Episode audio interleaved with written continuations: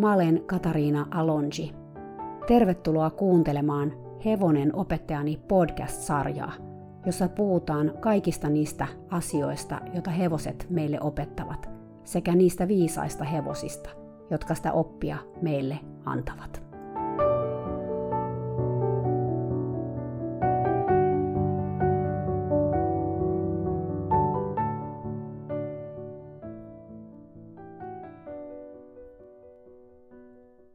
Moikka moi ihanat kuulijat. Täällä sitä taas ollaan podcastin parissa. Kuten mä sanoin viime jaksossa, aika fiilispohjalta mä teen näitä jaksoja. Ja nyt tällä viikolla mulle yhtäkkiä nousi fiilis lähteä taas tekemään tällaista jaksoa. Tämä jakso ei olekaan mun oma tarinani, vaan jonkun muun tarina. Mutta mä halusin sen kertoa, koska se on niin monella tapaa aika tavallinen tarina. Toisaalta se on myös todella erityinen, niin kuin jokainen tarina on – mutta jospa mä nyt ensin vaikka kertoisin sen tarinan, niin kuin se on mulle kerrottu kirjallisesti. Eli tässä se tulee. Hevosia on kahdenlaisia. On niitä, jotka kävelevät ohi. Me saatetaan olla niiden kanssa tekemisissä hetken, viikon tai vuoden. Kun ne lähtee, ne hyvästellään. Itketään kerran, ehkä kaksi, ja elämä jatkuu. Niistä voi jäädä hetkellinen haikeus, jonka pystyy huokaamaan ulos. Sitten on ne hevoset, jotka jää meidän sieluun. Ne vavahduttaa jotakin tuntematonta meidän sisällä, eikä me edes ymmärretä miksi. Niiden takia me uskotaan kohtaloon, menneen ja tulevan elämän jatkumoon ja jonkinlaiseen suurempaan voimaan. Ne on enkeleitä. Yliluonnollisia olentoja maan päällä, jotka on lähetetty meidän luokse jotakin suurempaa tarkoitusta varten. Tämä on tarina yhdestä enkelistä, eräästä mustasta hevosesta, jolla ehti olla monta kutsumanimeä. Tarinan hevosen virallinen nimi, joka sillä oli passissa, oli täysin tekaistu, kun se tuli Suomeen virolaisen hevoskauppiaan kyydissä. Hevosella ei lukenut passissa myöskään sukua tai rotua, mutta Puolasta se oli lähtöisin. Se näytti vahvasti englantilaiselta täysveriseltä. Mä itse epäilen, että se oli saanut nimensä siksi, että se oli lainausmerkeissä vanha laukka hevonen. Mä kirjoitin lainausmerkit siksi, että sillä oli tässä vaiheessa ikää vaivaset neljä vuotta. Ei se ole hevosen ikä eläkkeelle. Suomessa ei ole laukkahevoskulttuuria, ja laukkahevosten käyttöikä tuntuu hurjalta. Ne on rikottu siinä vaiheessa, kun eettinen hevosen ratsastus vasta alkaa. Ei siis ihme, että hevonen oli saanut uuden nimen Suomeen tullessaan vanhan elämänsä piilottamiseksi. Mä muistan vieläkin, kun mä näin hevosen ensimmäisen kerran. Mä olin mun puolison kanssa ajamassa Etelä-Euroopasta Tammaa ja Varsaa. Oli viimeinen välietappi, ilta Ruotsin Malmössä. Me oltiin viety Tamma ja Varsa lähistölle tallille yöpymään, kun me löydettiin ihan Juutin Rauman sillan vierestä leirintäalue. Alue oli täynnä, mutta parkkipaikka lähes tyhjä. Niinpä me yövyttiin siinä, sillä olihan meillä patja autossa mukana. Oli lämmin, oikeastaan kuuma ilta, vaikka aurinko oli jo laskemassa. Mä istuin auton peräkontin reunalla ja mä kattelin, kun aurinko laski kauniin vaaleanpunaisena Juutin Rauman sillan taa. Mä selasin Facebookia, kun mun eteeni tuli pääkuva Sirosta tummasta hevosesta. Ratsastuskoulun kiltti ja osaava seitsemänvuotias etsii uutta kotia. Mä näin kuvan ja mun elämä pysähtyi. Mä en tiedä miksi, mutta mä tiesin, että tuo hevonen mun olisi pakko saada. Sen ilme oli surullinen ja siinä oli jotain vanhaa viisautta. Teksti lupasi hyvää. Tämä olisi se hevonen, jolla mun puoliso pääsisi starttaamaan esteitä, ehkä jopa kenttää. Mä itse fiilistelisin sillä koulua. Se oli liian hyvää ollakseen totta.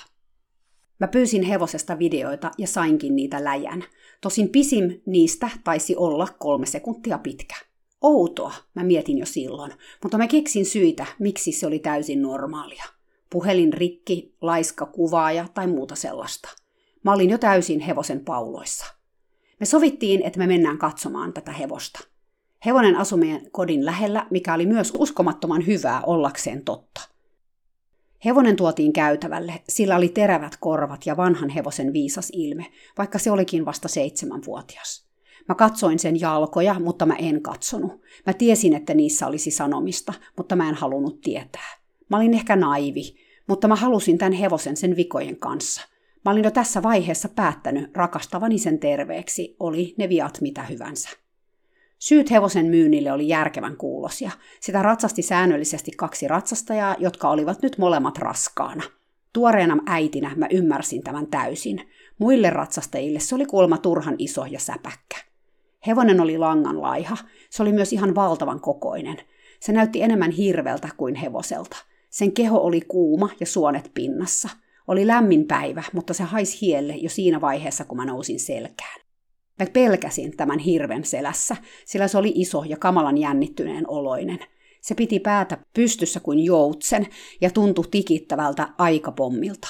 Se ei kuitenkaan lähtenyt minnekään, joten mä aloin luottaa siihen varovasti. Tämä hirvi oli myös aika vino ratsastaa, mutta mä ajattelin, ettei ne ratsastuskoulun hevoset aina niitä parhaiten läpiratsastettuja ole. Mä pidin hevosesta. Mä hymyilin sisälläni. Mä en tiedä miksi siitä sanottiin, että se pelkää ötököitä, sillä mitään sellaista mä en huomannut. Mä uskoin enemmän, että vika on joku muu. Todennäköisesti vaihtuvat ratsastajat ja hevonen, joka vaatii systemaattisempaa treeniä ja yhden ratsastajan. Seuraavaksi oli mun puolison vuoro mennä hevosen kyytiin. Se ei mennyt hyvin, mutta ei huonostikaan. Mun puolisolla ei vielä siihen aikaan ollut kovin kummonen perusistunta, ja mä uskoin, että vika oli ratsastajassa – Useasti hevonen pysähtyi esteen eteen ja hyppäsi paikaltaan. Pari kertaa se pysähtyi muuten vaan ja visko päätään. Tämä oli kuulemma se, mitä tämä hevonen välillä teki. Tilanne ei ollut vaarallinen, vaan tapa vaikutti opitulta käytökseltä. Hevosella oli lisäksi älyttömän kireä martingaali, mitä se ehkä protestoi. Mä tiesin jo pihasta lähtiessäni, että tämä musta hevonen muuttaisi meille, mutta mä odotin silti pari päivää ennen kuin mä soitin. Kaikki vaikutti täydelliseltä ja mä odotin tulevaa innolla. Mä törsäsin kaiken maailman estevarusteisiin ja hyvä jos en jo kisoja katsonut, minne me lähdettäis. Mä haettiin hevonen kotiin viikkokoeratsastuksen jälkeen. Tapaaminen oli nopea, paperin teko ja hevonen kyytiin. Juuri ennen lähtöä myyjä juoksi meidän autolle tuomaan vielä ötökkähuppua. Jos sä tarvitte tätä, hän sanoi. Musta kuulosti kummalliselta ja mä mietin, että mikähän uskomus tähän huppuun liittyy – me lähdettiin ajamaan kotia kohti suurin odotuksin. Nopeasti kotona selvisi, että uusi hevonen ei pärjännyt toisten hevosten kanssa yhdessä tarhassa tai laitumella. Se nyt ei sinänsä ollut yllätys, sillä onhan toinen mun hevosista aika pullisteleva tyyppi. Tämä uusi hevonen juoksi sitä hikivirraten karkuun ilman, että toinen edes liikku ruuiltaan. Me odotettiin siis hevoset vierekkäisiin tarhoihin. Parin päivän päästä mä päätin mennä uuden hevosen selkään – Hevonen oli todella jännittynyt kentällä ja yritti karata portista. Se myös vispasi paljon päätään. Mä en ymmärtänyt, mitä tapahtuu ja miksi. Itkuhan siinä tuli, että mitä helvettiä mä olen mennyt mokaamaan ja ostanut jonkun ihan hullun sekopään, minkä kanssa mä en pärjää. Mä kokeilin kuitenkin uudelleen seuraavana päivänä. Mä lähdin kentälle uutta puhtia täynnä. Mä nousin selkään ja sekunteja myöhemmin hevonen hyppäsi pystyyn. Sen jälkeen se alkoi peruuttaa, pukittaa ja hyppiä sivulle – Mä käänsin sitä ohjasta ja se hyppäsi taas pystyyn. Mä en muista, miten mä pääsin edes alas. Tilanne oli todella vaarallinen. Mä tärisin ja niin tärisi hevonenkin. Hevonen ei myöskään rauhoittunut, vaikka mä tulin alas. Se visko edelleen päätään hermostuneesti ylös alas kuin sähköiskuja saaneena. Mä päätin juoksuttaa sitä. Mä ymmärsin jo tässä vaiheessa, että tilanteeseen vaikutti jotain muuta kuin stressaava muutto. Ympyrällä hevonen juoksi silmät pyörien. Se visko jatkuvasti päätään vasemmalle, aina samalla liikeradalla. Mä otin siltä otsapannan suitsista pois ja tilanne hieman helpottu. Tässä vaiheessa mä tajusin jotakin valtavan tärkeää. Tämä ei ole opittua eikä tämä ole kiukuttelua. Tämä on kipua. Mutta mikä kipu on sellainen, mikä aiheutuu otsapannasta? Tämä tilanne herätti mussa myös paljon tunteita, kuten voitte varmaan kuvitella – mutta päällimmäisenä oli valtava raivo. Mä olin vihanen myyjälle, jonka mä koin huijanneen mua, mutta myös itseään ja hevosta, koska ei ollut osannut tai halunnut nähdä tätä käyttäytymistä kipukäyttäytymisenä. Mä aloin seurata hevosta salaa. Kun se söi, se saattoi hetken aikaa mutustaa heiniä, kunnes alkoi viskoa päätään, kun joku olisi painanut napista. Viskomisen jälkeen se ryntäsi laukalla tarhan toiseen päähän – siellä se luimi heinäastialle hetken, kunnes nälkä voitti ja se lähti hakemaan lisää heinää. Vaikka hevosen käyttäytyminen oli outoa, oli lohduttavaa ymmärtää, että vika ei ollut mussa, vaan jossain ihan muussa. Mä syötin hevoselle hieman metakamia testimielessä ja me kokeiltiin uudelleen ratsastaa. Kipulääkkeessä hevonen oli ratsastettavissa. Tämä oli huojentava tieto, sillä kun mä saisin selville kivun aiheuttajan, niin toivon mukaan mä pääsisin purkamaan tilannetta. Itse hevonen vaikutti selväpäiseltä. Mä en suosittele hevosen lääkitsemistä metakamilla turhaan, mutta mä en nähnyt muuta tapaa erotella, olenko tekemisissä aggressiivisen vai kipeän hevosen kanssa. Me lopetettiin ratsastus, kun selvisi, että syy on kipu. Mä päätin, että mä haluan taistella tämän hevosen puolesta. Tässä vaiheessa mä haluan sanoa olevani suuresti kiitollinen mun puolisolle. Ilman mun puolison rohkeutta nousta tästä kaikesta huolimatta tämän potentiaalisesti vaarallisen uuden hevosen selkään, tämä kaikki olisi jäänyt tekemättä. Mun puoliso ei kokenut eikä nähnyt sitä pahinta, minkä hevonen mulle näytti, joten tilanne oli ehkä hänelle helpompi. Mutta tästäkin huolimatta tämä tuleva tutkiskelu uuden hevosen kipuun olisi jäänyt tekemättä ilman rakasta, rohkeaa stunttikuskiani. Mä alettiin purkaa varusteita pois. Varuste toisensa jälkeen jäljet johti siihen, että pää ja ennen kaikkea suu oli kipeä. Mun puoliso ratsasti pörröriimuksi kutsutulla riimulla, jossa oli paksut pehmusteet niskassa, poskissa ja turvan ympärillä. Ja tällä hevonen liikkui vain hyvin vähäisen pään viskomisen siivittämänä, ja sekin oli enemmän vaan viskontaa eikä teräviä sähköiskumaisia liikkeitä. Musta hevonen tuntui olevan pohjattoman kiitollinen siitä, että sitä vihdoin kuunneltiin ja haluttiin auttaa. Se yritti mitä vaan mun puoliso siltä pyysi. Lähinnä he menivät esteitä, sillä uusi hevonen rakasti niitä niin paljon, että sekin jo vei kipua toisaalle. Mun puoliso ratsasti jopa pelkällä kaulanarulla sellaisena päivänä, kun tuuli ja satoi, ja hevosen pää oli selvästi ilmasta kipeä. Mä tutkin yksityiskohtaisesti hevosen tapaa viskoa päätä. Se oli aina hyvin terävä, korkealle ylöspäin suuntautuva liike, josta me pääteltiin, että kipu tuli ehkä alhaalta päin.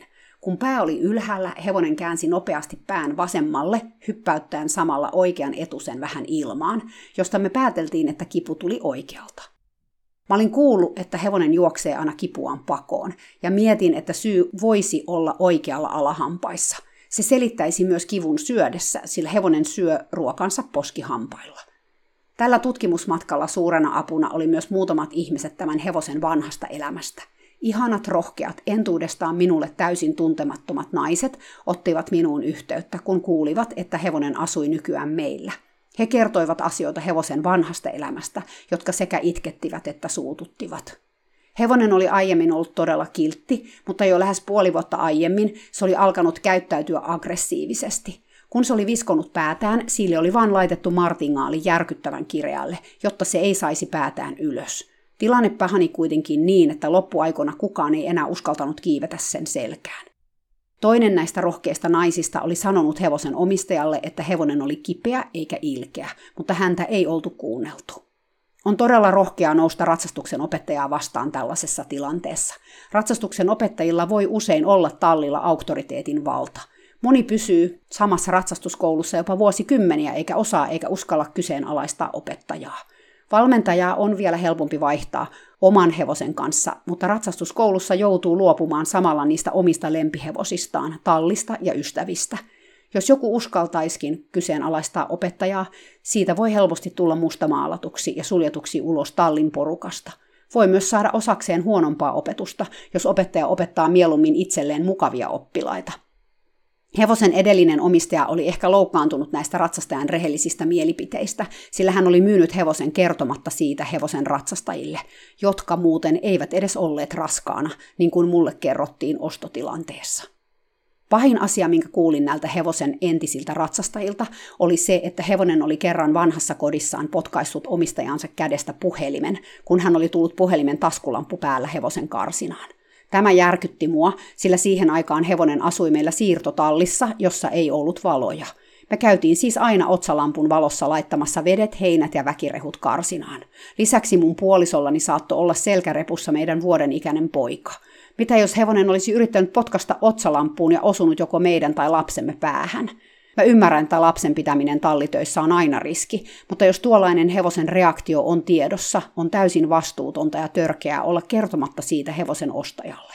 Minulla ei ole mitään sanottavaa hevosen edelliselle omistajalle, mutta jos hän ikinä kuulee tämän, toivon, että hän tuntisi edes pienen piston sydämessään siitä riskistä, mitä hän välinpitämättömyydellään ja asioiden pimittämisellä aiheutti meidän perheelle – Lisäksi mä olin niin surullinen hevosen kestämän kivun vuoksi ja miksi sitä ei oltu kuunneltu ollenkaan.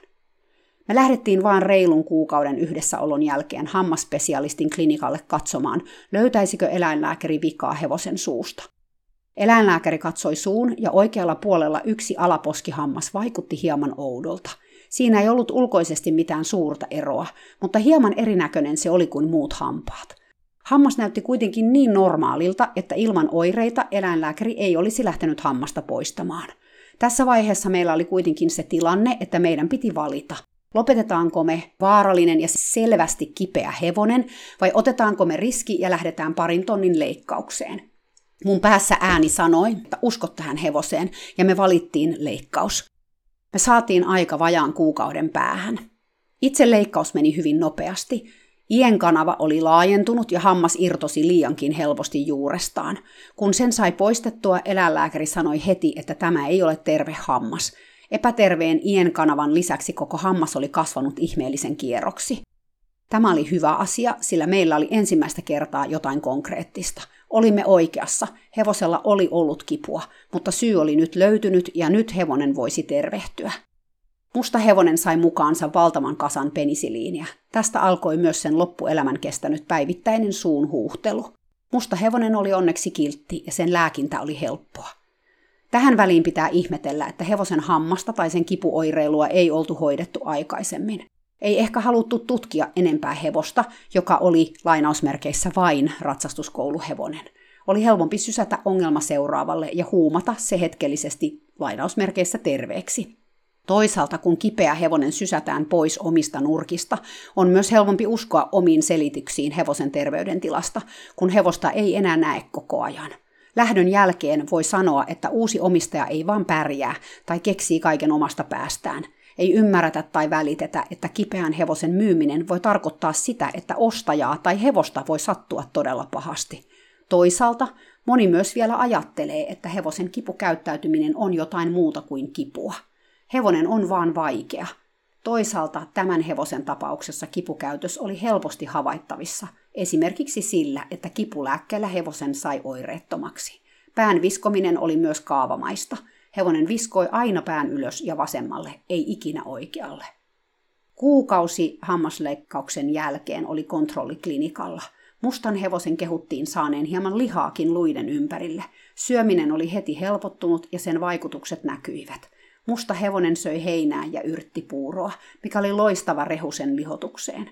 Hevonen myös muuttui pikkuhiljaa sosiaalisemmaksi ja seuraavana kesänä oli tarhassa ja laitumella ensin kaverin, sitten kavereiden kanssa. Eräs sen ystävistä oli ori, ja tämä ystävyys orin kanssa hiveli silmin nähden hevosen itsetuntoa, ja se muuttui itse varmemmaksi. Ori selvästi puolusti hevosta, jos toinen hevonen keksi kiusata sitä. Oli hienoa nähdä, miten kaksi sosiaalisilta taidoiltaan vajaata hevosta tukivat toisiaan. Sitten koitti se hetki, kun mustan hevosen selkään oli aika nousta uudelleen kuolaimellisilla suitsilla. Mä en päässyt edes selkään, kun pään viskominen alkoi taas. Ei pahasti, mutta mä pelästyin niin, että mä uskaltanut mennäkään selkään. Mä itkin, raivosin ja olin vihainen. En mustalle hevoselle, vaan sille, miten paljon mä olin laittanut rahaa ja odotuksia sen kuntoutumiseen, eikä siitä ollutkaan ollut hyötyä.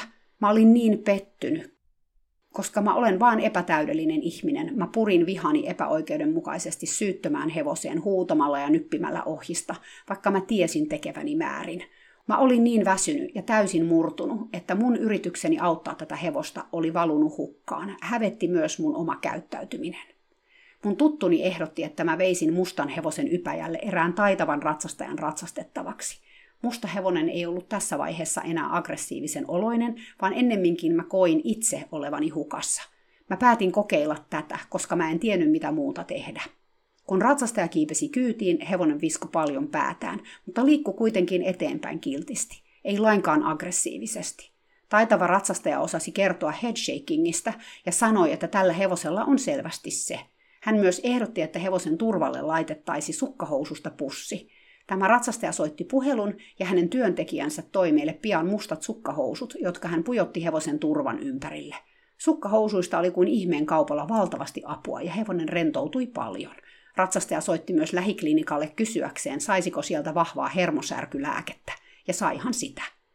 Mä kiitin ratsastajaa vuolasti ja mä ajettiin klinikan pihaan.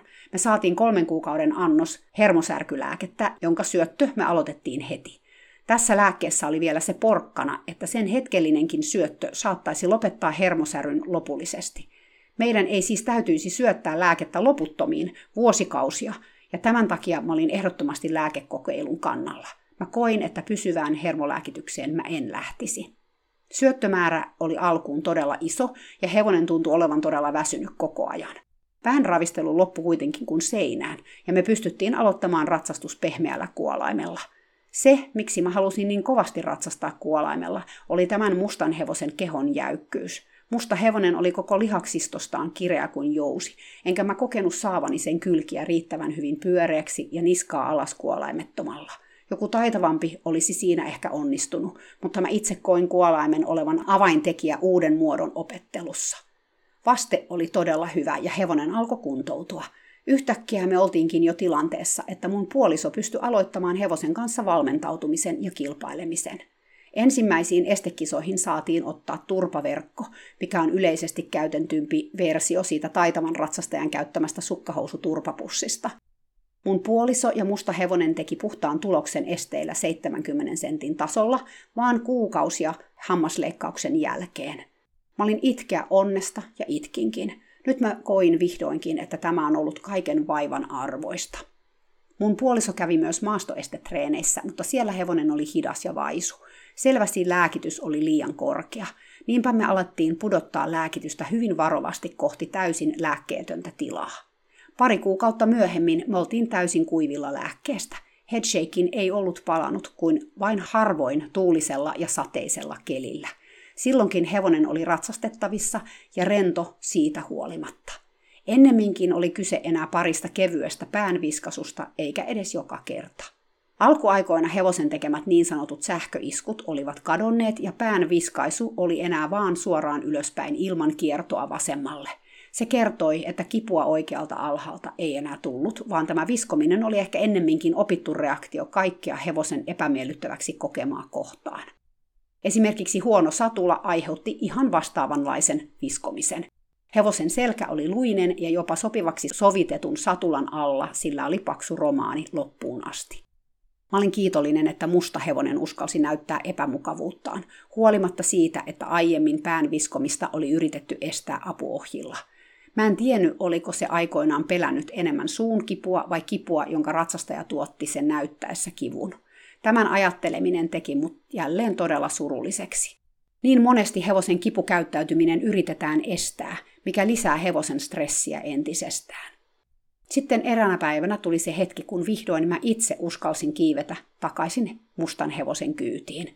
Ja onneksi kiipesin. Hevosen niska oli kireä ja mä aloin ratsain työstämään sitä rennommalle kaulalle eteen alas. Siinä oli työtä, mutta kun hevonen alkoi rentoutua niskasta, siltä alkoi tulla mielettömän hienoa liikettä.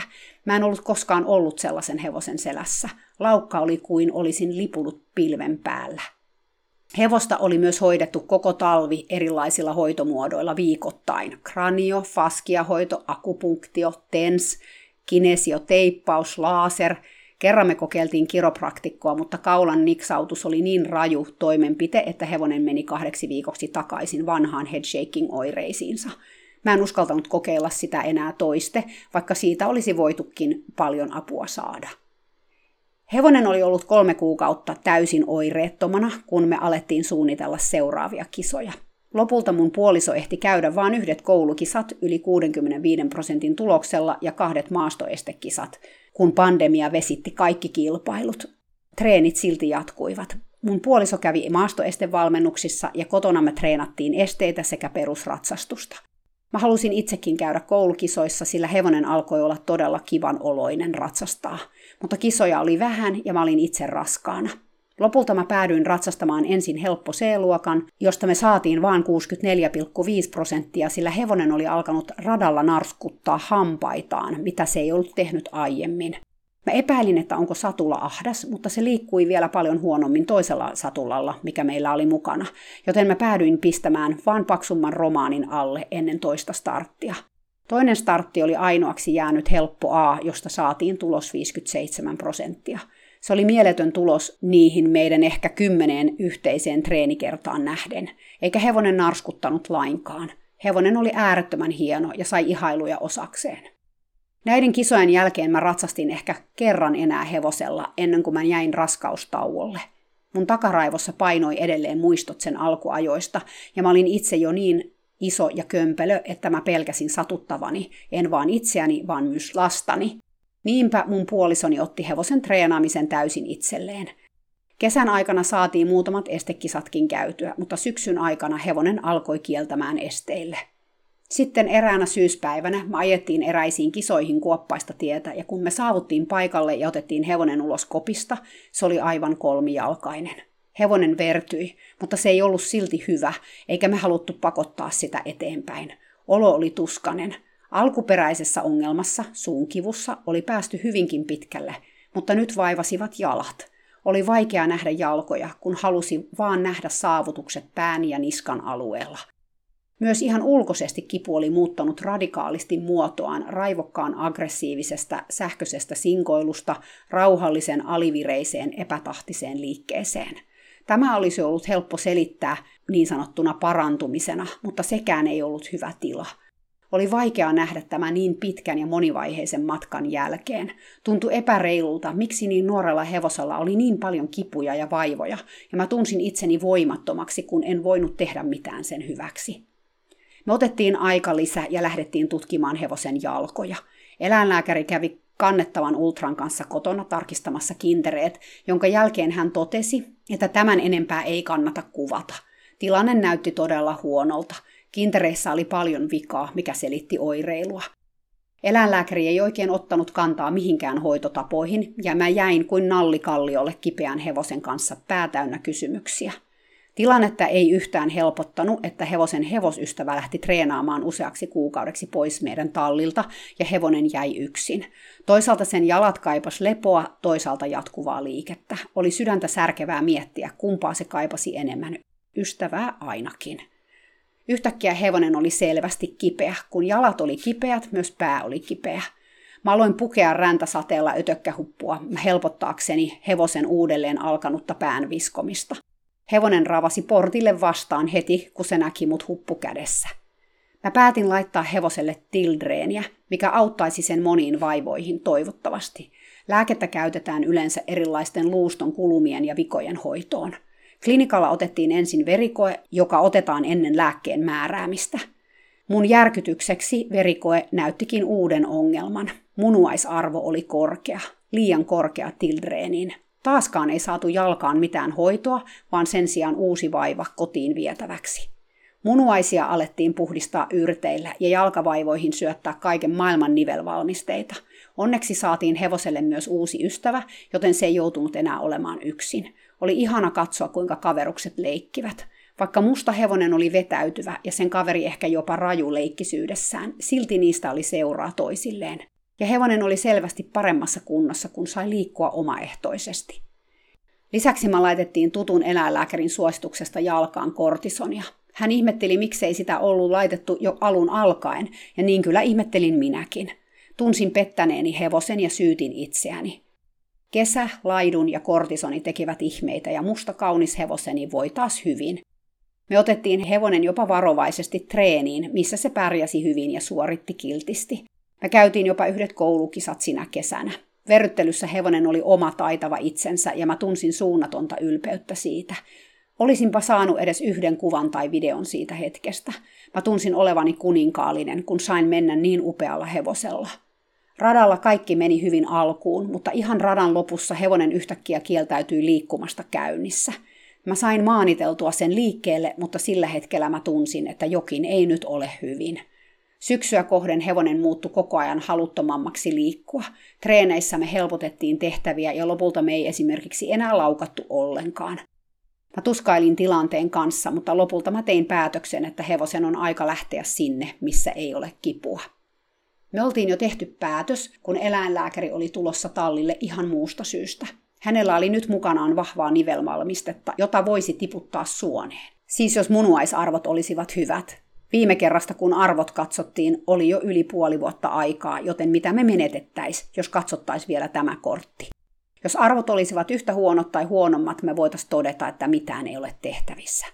Jotain oli kuitenkin tapahtunut ja munuaisarvo olikin kuin ihmeen kaupalla pudonnut. Se oli vain muutaman yksikön yli raja-arvon, kun pahimmillaan se oli ollut yli sata yli suosituksen. Niinpä mä otin sen riskin, että piikitetään vielä nivellääke suoneen. Mä tiedostin kuitenkin, että nivellääke on siitä julma aine, että jos munuaiset ei kestä, hevonen voi kuolla siihen paikkaan. Meidän musta taistelija kuitenkin osoitti taas ihmeen, eikä saanut pienintäkään ähkyn merkkiä, vaikka niitä tulee terveillekin hevosille tämän lääkkeen yhteydessä. Toinen erikoinen asia oli se, miten nopeasti lääke vaikutti. Yleensä lääke alkaa näyttää tehoansa kuusi viikkoa piikittämisestä, mutta musta hevonen oli heti kun nahkansa luonut. Mä en ollut ikinä nähnyt sen juoksevan niin kovaa. Hevonen oli edelleen päivät laitumella, mutta ensimmäistä kertaa se nyt juoksi monta tuntia päivässä laitumen päästä päähän ihan vain juoksemisen ilosta. Hevonen oli iloinen ja vapaa ja se huokui siitä kauas. Sen menoa oli ihana katsoa, vaikka joku haikeus painoi mun sisällä. Viimeksi kun mä olin ollut hevosen selässä pari viikkoa aikaisemmin, mä tiesin jotenkin intuitiivisesti, että se olisi mun viimeinen kertani tämän mustan hevosen selässä. Reilussa kuukaudessa hevosen voimat hiipuivat kuin loppuun palavasta öljylampusta. Nivellääkkeen ihmevaikutus lakkasi ja rallituksesta jäi jäljelle vain entistä kipeämpi kuori. Hevonen oli käyttänyt elämän ilonsa loppuun ja sen hassutteleva, kujeleva olemus oli poissa. Se oli vanhentunut kymmenen vuotta, vaikkei ollut edes täyttänyt vielä kymmentä. Oli jälleen aika tehdä viimeinen päätös. Mä olin itsekkäästi odottanut, että hevonen itse kertoisi, koska haluaa lähteä, ja nyt se kertoi selvästi. Viimeinen asia, minkä tämä viisas hevonen minulle opetti, oli ehkä kaikilla tavoin se suurin opetus. Se opetti mulle, mitä on eläinkommunikaatio.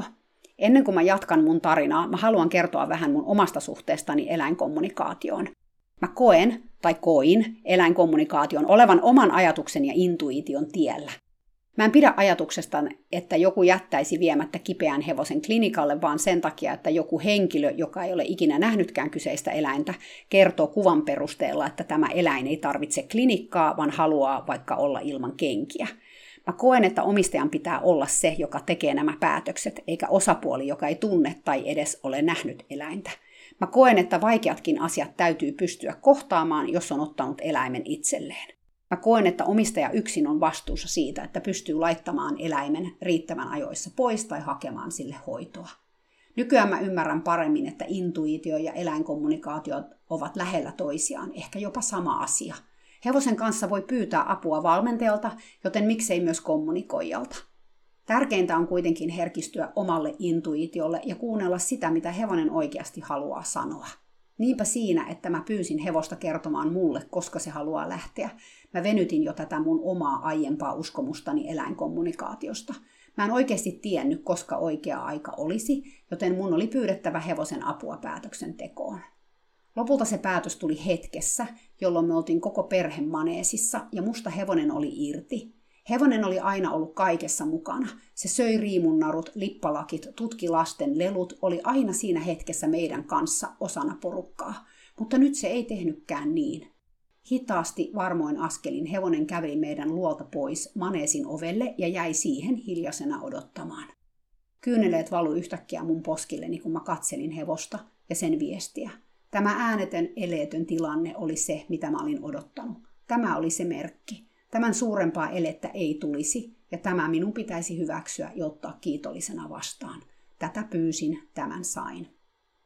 Lopetus sovittiin seuraavalle viikonlopulle. Mä olin jo sopinut siihen töitä aamulle, joten lopetus tultiin suorittamaan iltapäivällä. Hevonen oli tarkoitus tulla lopettamaan ampuen omaan pihaan. Mä odotin tilannetta sekavin mielin ja valmistautuen henkisesti tilanteeseen, käyden tulevaa mielessäni läpi. Lopetusaamu oli utuisen kaunis. Mä ajelin itsekseni töistä kotiin mieli jo tulevassa lopetuksessa. Mä olin kuunnellut podcast-sarjaa Hevonen opettajani, jonka yhdessä jaksossa, jaksossa nimeltä Eräs musta kissa, kerrottiin eläinkommunikaatiosta. Mä olin ohittanut sen jakson liian vaikeana, enkä kokenut sen olevan silloin mua varten, mutta nyt mulla oli reilu tunti aikaa olla yksin autossa ja sielu auki. Aina voisin lopettaa kesken, jos tämä ei sopiskaan mulle. Mitä menetettävää tässä olisi? Mä kuuntelin koko jakson mielenkiinnolla ja uteliaammin, mitä mä olin olettanut. Voisinko mä kysyä mustalta hevoselta jotain vielä ennen hänen lähtöään. Mä mietin hevosta mielessäni ja kysyin asioita, mitkä tuli mun mieleen, mutta joihin mulla ei ollut vastausta. Haluatko, että olet rauhoitettuna, kun sinä lähdet täältä? En. Päähäni tulvahti heti vastaus. Oli outoa saada vastaus kysymykseen, johon ei vielä hetki sitten tiennyt vastausta. Olin kuitenkin yksin autossa. Haluatko syödä jotakin, kun lähdet? Kysyin seuraavaksi. Sain päähäni kuvan rehuhuoneestamme ja rehusta, jota hevonen söi. Siinä oli kauraa ja se oli siirappista, eli varmasti maistuvaa. En kysynyt muuta, mutta kerroin vielä mielessäni, että tämä olisi hevosen viimeinen päivä, mutta sen hän jo tiesikin. Viimeisen viikon ajan, oikeastaan siitä asti kun mä tein lopullisen lopetuspäätöksen, hevonen oli selvästi vapautunut. Se ei näyttänyt terveeltä, mutta se tuntui tietävän, mitä kohti mennään, ja tuntui hyväksyneen päätöksen. Se jaksoi kuvata meidän kanssa vielä viimeisiä kuvia. Se jaksoi jopa ravata pienen pätkän mun puolison kanssa, vaikka sen liike näyttikin huonolta. Silti se yritti niin valtavan paljon, että se muistikuva vihaisesta hevosesta, mikä se oli tullessaan, oli vain pois pyyhitty muisto. Hevoselta ei olisi voinut pyytää yhtään enempää. Itkusilmässä mä ymmärsin kaikkia muistoja kelatessani, että musta hevonen oli huomaamattamme tehnyt kaikki ne asiat, mihin hänet oli alun perin ostettu. Mutta silti hevonen oli ollut niin paljon näitä asioita enemmän, että ne olivat unohtuneet täysin suuressa kuvassa – Otin silti kiitollisena kaikki ne kokemukset vastaan ja kiitin hevosta kaikesta, minkä se oli mahdollistanut. Tuntui epärealistiselta, mitä kaikkea tähän lyhyen aikaan oli mahtunut ja miten tärkeäksi hevonen oli muodostunut. Tämä hetki tulisi olemaan ehkä elämäni raskain. Kun metsämies tuli, mä hain mustan hevosen tarhasta täriseven käsin. Hevonen oli kuitenkin rauhallinen ja hengitti syvään kuin nauttien vielä hetken syksyn tuoksua. Se oli mun vieressäni kuin iän ikuinen mytologinen jumalhahmo, säteillen minulle voimaa kävellä viimeiset askeleet. Me käveltiin pellon reunaan, jossa hevonen upotti päänsä ruokavatiin. Vadissa oli sitä ruokaa, minkä hevonen oli valinnut. Metsästäjä käveli meidän viereemme, mutta hevonen ei nostanutkaan katsetta ruuasta. Hetken aikaa maailma pysähtyi tuohon hetkeen, kunnes ilman läpi kajahti kova pamaus. Musta hevoseni oli poissa – kaikki kävi onneksi nopeasti ja jollain tapaa niin valtavan kauniisti. Hevonen lähti kun halusi, hevonen lähti niin kuin halusi. Me hautasimme mustan hevosen omaan pihaamme. Sen päällä lepää suuri kivi, joka näkyy joka päivä meille ja hevosillemme. Joka päivä töideni lomassa pysähdyn ja katson kiveä. Välillä tuntuu, kun näkisin mustan hahmon katsovan pihaan päin, terävät korvat pystyssä ja pitkä kaula korkealle kurotettuna. Leikkisä ilme kauniissa silmissään. Enkelihevonen on poissa, mutta ehkä ei kuitenkaan. Usein kun jään syyllistämään itseäni virheistä, mitä tein sen kanssa, mieleni tulvii jotakin mustaa, lämmintä ja pehmeää, ja valtava kiitollisuus. Mä uskon, että hevonen on löytänyt paikan, jossa sen on parempi olla, ja se haluaa, etten syytä päätöksestä itseäni.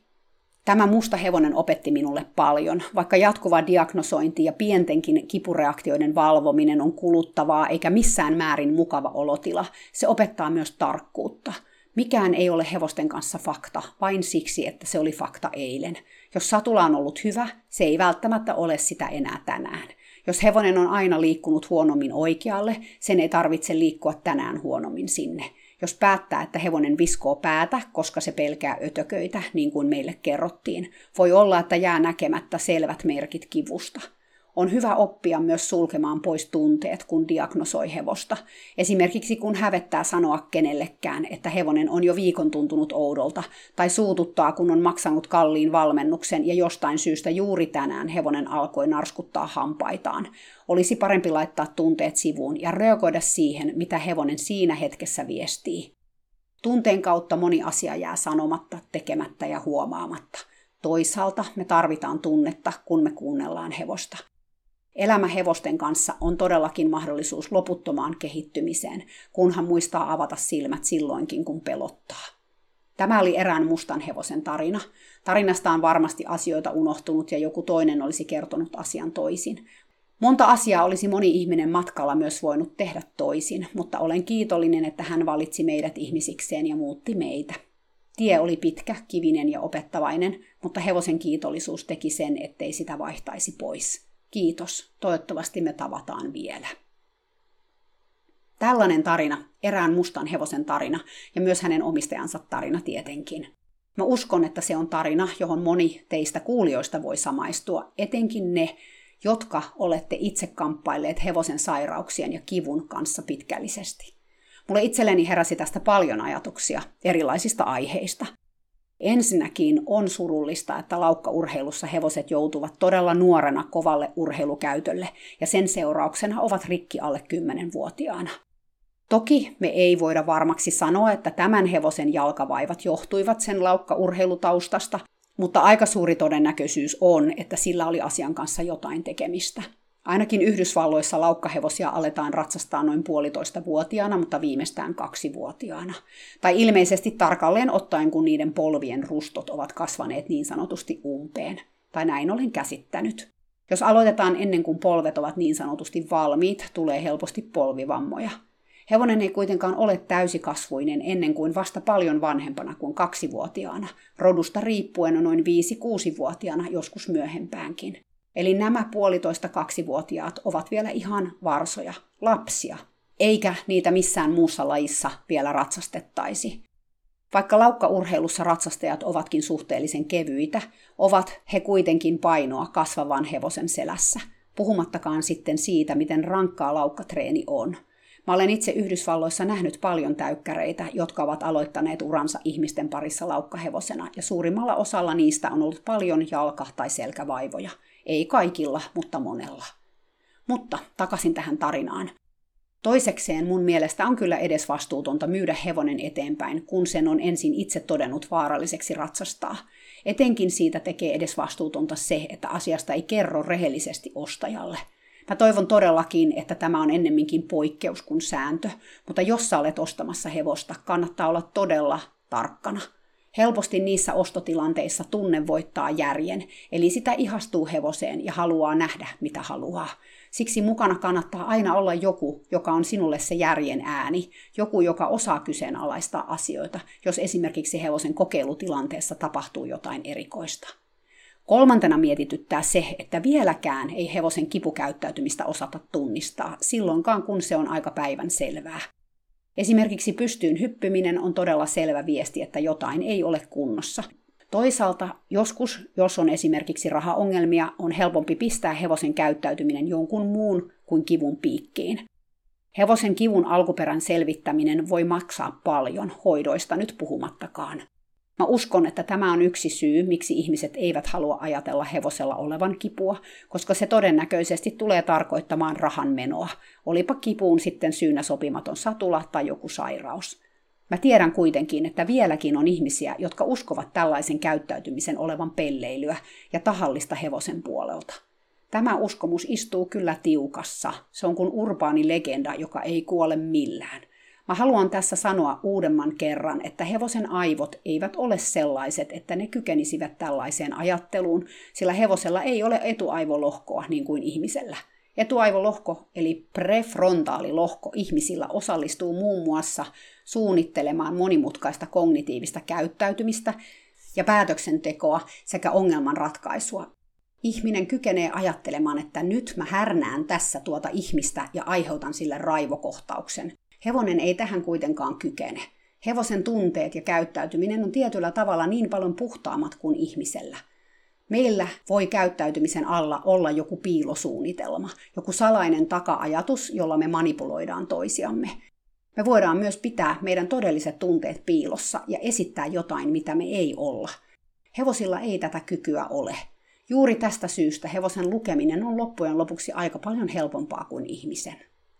On hienoa, että tarinan päähenkilö kuunteli tätä hevosta ja lähti etsimään syitä sen käyttäytymiselle, myös silloin kun sen käyttäytyminen muuttui. Usein se, että hevonen on vähän hidas tai haluton, ei samalla lailla saa hälytyskelloja soimaan kuin rajukäytös, jossa hevonen viskoo päätään tai hyppii pystyyn. Molemmat ovat kuitenkin kipeän hevosen käyttäytymistä, ja tässä tapauksessa saman hevosen käyttäytymistä, mutta eri tilanteissa eri kipuun. Mä tiedän, että hevosen kipukäyttäytymisestä puhutaan juuri nyt paljon, ainakin mun omassa somessa tuntuu, että se on todellakin keskeinen aihe. Siksi voi myös tuntua, että siitä puhutaan ihan liikaa, tai että ollaan jo vähän hysteerisiä ja kaikki hevosen tekeminen tulkitaan kivuksi. Mä uskon, että näin voi myöskin käydä, Että tavallaan liian herkästi ajatellaan, että kaikki outo käyttäytyminen on välittömästi kipua, vaikka hevonen voi muistakin syistä esimerkiksi luimia. Tämä on toisaalta ihan ymmärrettävää, sillä kun sitä ei ole ollut jostain asiasta tietoinen ja sitten yhtäkkiä tuleekin siitä tietoiseksi, voi käydä niin, että homma menee ihan överiksi ja sitä kokee näkevänsä sitten sitä asiaa ihan joka puolella, silloinkin kun sitä ei ole. Mutta mä ajattelen nyt tässä vaiheessa, että on tärkeämpää olla vähän hysteerinen kuin täysin välinpitämätön. Siis jos ei ole kuin ne kaksi vaihtoehtoa. Mä uskon myös, että kun tietoa tulee lisää ja ehkä myös keinoja ymmärtää ja lukea hevosen kipua, tämä tulee tasoittumaan ja normalisoitumaan. Silloin ei sitten ehkä tule niin paljon näitä ääripäitä, jossa joko ei ollenkaan oteta huomioon hevosen käyttäytymistä ja tajuta, että se johtuu kivusta, tai vaihtoehtoisesti ajatellaan, että joka korvan liikautus on kipua. Jossain siinä välissä on se kultainen keskitie. Sitten tämä kipeän hevosen hoitaminen – niin vaikea aihe, ja tässäkin tarinassa ei todella käyty läpi kaikkia niitä tunteita, mitä joutuu monesti käymään läpi, kun hevonen sairastaa. Ensin se epätietoisuus, että mikä hevosessa on vialla, voi todella olla stressaavaa. Toisaalta on helpottavaa saada diagnoosi, etenkin jos vaivaan on jotain tehtävissä. Mutta silloin kun paraneminen ei ole ihan suoraviivaista, on tosi raskasta, kun tulee takapakkia – Lisäksi monesti näissä tilanteissa alkaa kehittyä sellainen huolikierre, eli koska hevosta joutuu pakonkin edessä tarkkailemaan aika paljon sen takia, että huomaa sitten ajoissa, jos oireet palaa, niin se tarkkailu voi johtaa sellaiseen yliajattelun kierteeseen, jossa ei tee muuta kuin kyttää hevosta ja stressaa, että onko jokainen sen korvan liike tai silmän räpäytys merkkikivusta. Silloin kun meillä on kädessä vasara, kaikki alkaa näyttää naulalta – niin samalla lailla kun hoidat kipeää hevosta, kaikki sen elehdintä näyttää yhtäkkiä kivulta. Olisi ihan oman ja hevosenkin mielenterveyden vuoksi tärkeää välillä ottaa vähän etäisyyttä siihen hevosen sairauteen ja sen oireisiin. Se on todellakin helpommin sanottu kuin tehty. Ehkä ensimmäinen askel on ylipäätään sen huomaaminen, että oma ajattelu alkaa mennä kehää ja muuttua vaikkapa vähän pakkomielteiseksi. Sen huomaa muun muassa siitä, ettei enää hevosen seurassa pysty nauttimaan hevosen kanssa olemisesta, vaan joka hetki on sellainen tutka päällä sen hevosen sairauden suhteen, eli kyttää hevosen jokaista korvankin liikettä. Näissä hetkissä on hyvä harjoitella läsnäoloa vaikka keskittymällä omaan hengitykseen ja miten se kulkee sisään ja ulos omasta kehosta. Ottaa vaikka vain kolme hengityskierrosta niin, että tekee tätä, jo se auttaa palauttamaan sut tähän hetkeen. Koska silloin kun nämä huolikierteet lähtee liikkeelle, sä et ole enää tässä hetkessä, vaan jossain muualla. Yleensä tulevaisuudessa, jossa hevosen oireet ovat pahentuneet. Ja kun sä olet mielessäsi siellä muualla, sä et ole siinä sun hevosen kanssa, mikä on sekä sulle että hevoselle raskasta. Koska jos mä jotain tiedän, se on se, että vaikka on sairauksia ja niitä on hoidettava, on myös tärkeää yrittää nauttia hevosen kanssa olemisesta – vaikka ne olisi sitten ihan lyhyitä hetkiä. Mä en tarkoita tällä, etteikö hevosta kannattaisi tarkkailla ja oireita seurata, mutta siinä on hyvä pitää tasapaino, ettei elämä hevosen kanssa ole yhtä kyttäämistä. Lisäksi näissä sairastelukierteissä on hyvä muistaa, että monenlaiset tunteet nousee pintaan, ja ne ei tee sinusta huonoa ihmistä. Ne tekevät susta vaan juuri sen, mikä sä olet, ihmisen – pettymys, riittämättömyys, turhautuminen, raivo, pelko, mitä näitä nyt on. Ne kaikki voi kuulua osana siihen kaikkeen, mitä sä joudut kokemaan hevosen sairastelun myötä. Ja saa sitä myös olla väsynyt tai tuntea halua luovuttaa. Jossain vaiheessa saattaa myös tulla hetki, kuten nyt tässäkin tarinassa tuli, että on jouduttava tekemään hyvinkin lopullisia päätöksiä hevosen elämästä – Nämä ovat raskaita hetkiä ja voivat tuntua luovuttamiselta tai jotenkin siltä, että pettää hevosen. Jokainen meistä kohtaa nämä hetket omasta lähtökohdastaan ja kokee siinä hetkessä omanlaisia tunteita. Toiselle se tunne voi olla syyllisyys, joka kalvaa vielä pitkään, kun taas toiselle se voi olla helpotus ja varmuus siitä, että näin tämän piti mennäkin, ja kaikkia siltä väliltä. Monet mun asiakkaat puhuu tästä päätöksestä vielä vuosienkin jälkeen siitä, kuinka oli tehtävä se päätös lopettaa hevonen. Me todellakin kannetaan sitä usein mukanamme vielä vuosia. Teinkö oikein? Luovutinko liian aikaisin? Olisiko pitänyt odottaa? Toisaalta myös aivan toisenlaiset kysymykset voivat kalvaa. Teinkö päätöksen tarpeeksi ajoissa? Joutuiko hevoseni kärsimään mun vuokseni? Ette tiedäkään, miten paljon nämä asiat ihmisiä painavat. Tai ehkä sä tiedät, koska sä olet yksi heistä. Jos sä olet, mä perään kuulutan itse tuntoa näihin ajatuksiin ja tunteisiin. Mä uskon, että hevoset hyväksyy nämä päätökset ilman, että miettivät sitä sen enempää. Ne tuskin haluaisi, että sinä mietit asiaa vuosikausia. Ja jos oikeasti teit virheen, et saa sitä tekemättömäksi murehtimalla asiaa, voit vain oppia siitä tulevaisuuteen itsensä rankaiseminen uudelleen ja uudelleen asiasta, joka on jo tapahtunut ja jota ei saa tapahtumattomaksi, ei auta ketään. Eli armoa ja myötätuntoa sulle tässä hetkessä. Mä toivon, että voit antaa niitä myös itsellesi. Ihan lopuksi mä haluan vielä tarkentaa tai oikaista erään eläinkommunikaation liittyvän seikan, koska sitä kommunikaatiotakin sivuttiin tämän tarinan lopussa – Tuossa muutama kuukausi sitten eläinkommunikaatiosta oli joku lehtijuttu, ja sen jälkeen somessa alkoi kiertää sellainen ajatus, että eläinkommunikaatio on siksi huono juttu, että se saattaisi estää jotain ihmistä viemästä eläintä eläinlääkäriin, jos eläinkommunikoija sanoisi, että eläimessä ei ole mitään vikaa. Mä ihmettelin jo silloin tätä juttua, koska mä en ole koskaan kuullut kenestäkään, jolle olisi käynyt näin, ja eläinkommunikaatio on ollut osa mun elämää kohta 15 vuotta. Mun kokemuksen mukaan asia on itse asiassa juuri päinvastoin. Mä koen, että eläinkommunikointi saa ihmiset ennemminkin viemään eläimen eläinlääkäriin nopeammin. Mutta tässä tämänkin päivän tarinassa nousi tämä uskomus esiin, että joku jättäisi menemättä esimerkiksi klinikalle, koska eläinkommunikoija oli sanonut, ettei hevosessa ollut mitään vikaa. Mä en tiedä, mistä tällainen ajatus on lähtenyt liikkeelle. Ehkä ihmisten tietämättömyydestä eläinkommunikaation suhteen, Mulle itselleni tuli ainakin sellainen tunne lukiessani niitä somekommentteja kesällä, että monet niitä kirjoittaneet eivät tienneet yhtään mitään eläinkommunikaatiosta. Heillä oli vain paljon oletuksia asiasta. Kuten tässäkin tarinassa sanottiin, eläinkommunikaatio ja intuitio ovat hyvin lähellä toisiaan, sillä intuitiota käytetään eläinkommunikaatiossa.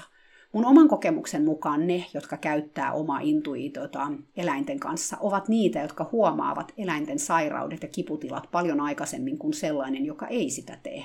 Mutta ehkä tämäkin on vain mun oma uskomukseni asiasta, ja mä sanonkin tässä, että tämä perustuu kyllä ihan puhtaasti mun omaan kokemukseen eikä mihinkään muuhun tietoon.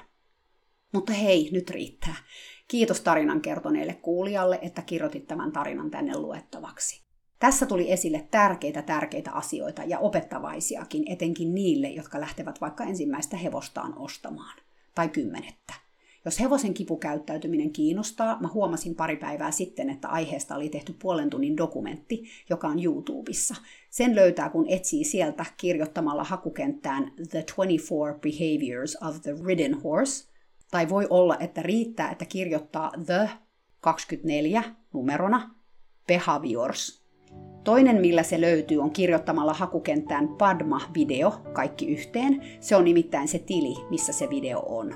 Kolmas tapa on Facebookissa mennä Hevonen opettajani sivuille. Siellä on linkki tähän videoon. Ensi kerralla taas mun oma tarina. Mä en ole vielä ihan päättänyt, mistä hevosesta mä kerron, mutta eiköhän se putkahda mun päähän, kun sen aika tulee. Kuullaan taas pian. Siihen saakka ollaan armollisia itsellemme, mutta myös hevosillemme. Moikka!